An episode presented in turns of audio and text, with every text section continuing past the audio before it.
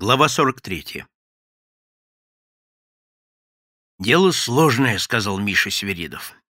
«Главный — это Василий Иванович, аристократ». «В каком смысле?» «Не граф, не князь, а моровихер. Карманник высшего класса, вытаскивает бумажники у солидных людей. Серенький, тот, что выходил с Шеренцом из Гротеска, помощник Василия Ивановича. Что касается Шеренца, то он и вовсе был мелкий воришка, вытаскивающий из карманов все, что попало, вплоть до носовых платков. Так вот, в прошлом году, — продолжал Свиридов, — Василий Иванович, как злостный рецидивист и социально опасный элемент, получил пять лет, но сбежал. Сомнительно, что после побега он пойдет на такое нелепое убийство, каким представляется убийство Зимина. Обычно после побега они отсиживаются в закутке. И не мог он сменить свою воровскую профессию на другую, к тому же еще более опасную, он не молод. В общем, против него улик никаких. Единственная наша улика — Шеренец. Мы должны доказать, что убил Шеренца Серенький. Они вместе вышли из Гротеска. Вот расписание дачных поездов по Брянке. Если предположить, что они выехали поездом шесть пятнадцать, а вернулся Серенький поездом восемь сорок пять, то он должен был отсутствовать в Гротеске минимум часа три-четыре, где-то между пятью и девятью. Твои мальчики утверждают, что он вышел вместе с Шеренцом и сел с ним на трамвай. А вот Василий Иванович и еще человек двадцать постоянных посетителей Гротеска будут утверждать, что Серенький никуда не выходил. Тем более, что они с Шеренцом вышли через задний ход. Вот так-то, друг Миша. И все же надо начинать. Серенький был ничем не примечательный человек. Этой особенностью его наградили и природа, и многолетняя привычка быть незаметным. Безликий, инертный, сонный. Миша поразился тому, что Шныра и Паштет узнали его на фотографии. Даже трудно определить его возраст. Лет двадцать пять, а может быть и тридцать пять. Свиридов записал в протокол его настоящую фамилию, имя, отчество, год и место рождения и тому подобное, потом спросил. Что вы можете сказать по поводу убийства гражданина Попова Владимира Степановича, он же Шеренец? Серенький пожал плечами. А чего могу сказать? Ничего не могу сказать. А его разве убили? Вы об этом не знаете? Не слыхал об этом. Вы были с ним знакомы? Знал, есть такой Шеренец. Видел раза два в Гротексе. Он так и сказал. Гротекс. Вы были с ним знакомы? Ну, как? Как со всеми.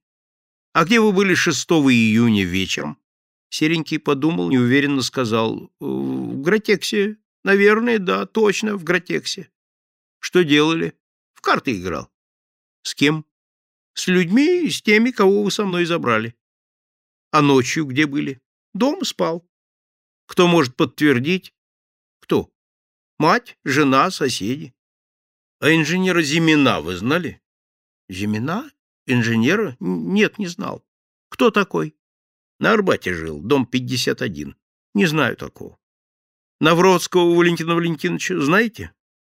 Кто такой? Агент по заготовке мануфактуры. Не знаю.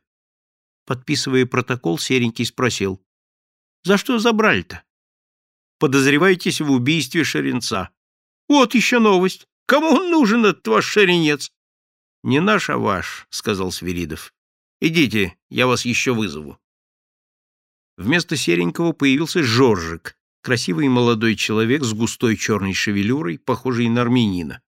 Он подтвердил все, что говорил до него Серенький. Да, играли в тот вечер в карты. Серенький никуда не уходил, об убийстве Шеренца не слыхал, о Зимине и Навродском ничего не знает. Также спрашивал, за что его взяли, но, в отличие от Серенького, держался живо и свободно. И совсем не был похож на вора. Наконец ввели Василия Ивановича. По сравнению с Сереньким и Жоржиком он действительно выглядел аристократом. — Садитесь. — Можно и сесть. Василий Иванович свободно уселся на стул. — Может, сразу скажете, насколько усаживаете?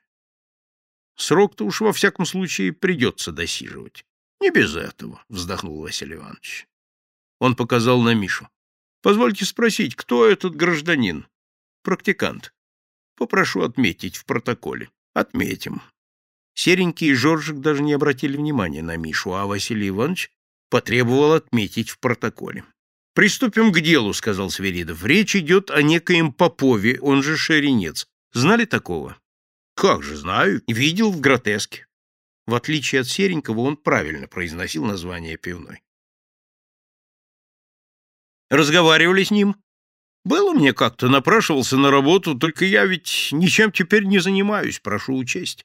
После побега ничего за мной нет, хотел начать новую жизнь. Жалко, помешали». «Когда Шеренец к вам приходил?» «Несколько дней назад». «Точнее, пожалуйста». «Три... нет, четыре дня назад». «Шестого июня?»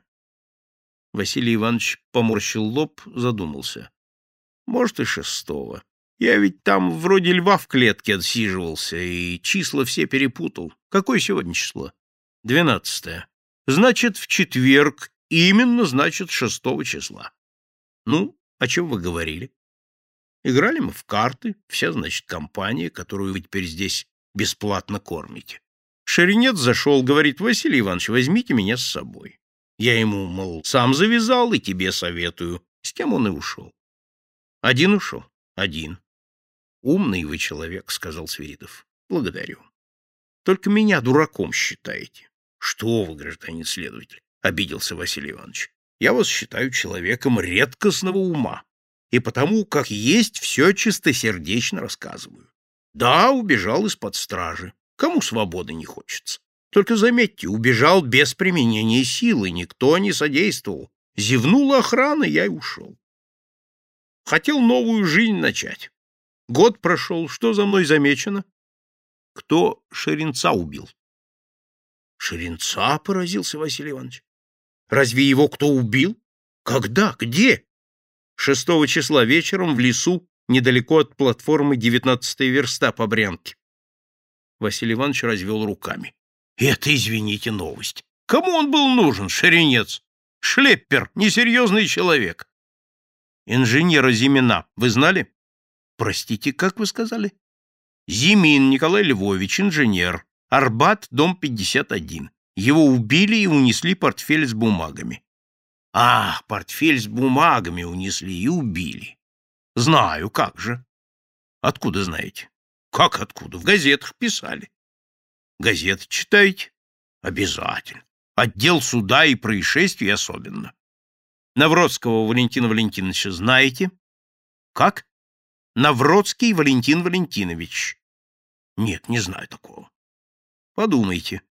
«Что-то не припомню», — развел руками Василий Иванович. «Ни одного номера не пропускаю. Известия, вечерняя Москва, а про такого не читал». «Я спрашиваю, не знаете ли вы его лично?» Василий Иванович благодушно улыбнулся. «Извините, я подумал, тоже какой убитый. Нет, не знаю я такого человека». «Скрываете. Я вам скажу, почему скрываете. Расчет у вас простой. Вас пошлют досиживать срок, ну, может, что прибавят, зато на свободе остается богатый человек, он у вас в руках. В тюрьме вы или на свободе, все равно он у вас в кулаке. Мешок с деньгами на воле, вот ваш расчет». «Чересчур хитро вы рассуждаете», — усмехнулся Василий Иванович. «Вы рассчитали еще хитрее, чем я», — возразил Свиридов. «Только должен вас огорчить. Просчитались вы. Уплыл ваш денежный мешок. Замешан в большой афере с мануфактурой». Василий Иванович пожал плечами. «Странные вещи вы говорите, гражданин следователь. Мануфактура. Сроду не имел дела с мануфактурой». «Ну что ж», — спокойно, даже равнодушно сказал Свиридов, — «дело, как говорится, хозяйское. Я дал вам все возможности, вы не захотели их использовать. Вы неисправимый рецидивист». Свиридов неожиданно наклонился вперед и, глядя в упор на Василия Ивановича, сказал: «Про мануфактуру вы не знаете, а про ключи от квартиры Зимина тоже не знаете. О том, что Навродский передал эти ключи Шеренцу, тоже не знаете». Василий Иванович некоторое время мрачно молчал, потом сказал: «Ладно, скажу, что знаю. Только учтите, в порядке чистосердечного признания. А не признавался я сразу, потому что меня все это никак не касается. Других касается, а по нашим законам, то есть правилам, а чужих ближе к делу, пожалуйста», — оборвал его Свиридов. Два часа толчем воду в ступе. Так вот, по-прежнему спокойно и размеренно продолжал Василий Иванович. Действительно, человек один в их доме дал Шеренцу ключи, велел унести портфель с бумагами, пообещал два червонца. Шеренец сделал, получил два червонца, а потом приходит ко мне. Все это рассказывает и говорит: боюсь я этого человека, убьет он меня, чтобы, значит, не показал на него. Что за человек, спрашиваю? Он говорит: Валентином Валентиновичем зовут, на бегах играет. Ну, я сам, извините, на бега езжу, играю по маленькой. И не ради игры езжу, а так? До лошадей я большой охотник. И, извините, в моей каморке неделю просидишь, надо и продышаться.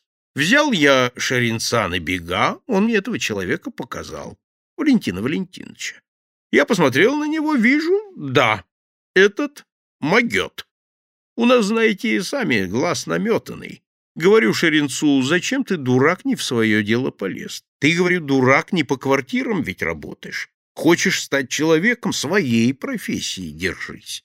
А он отвечает: на два червонца позарился. Ну, говорю, сам позарился, сам и раззаривайся.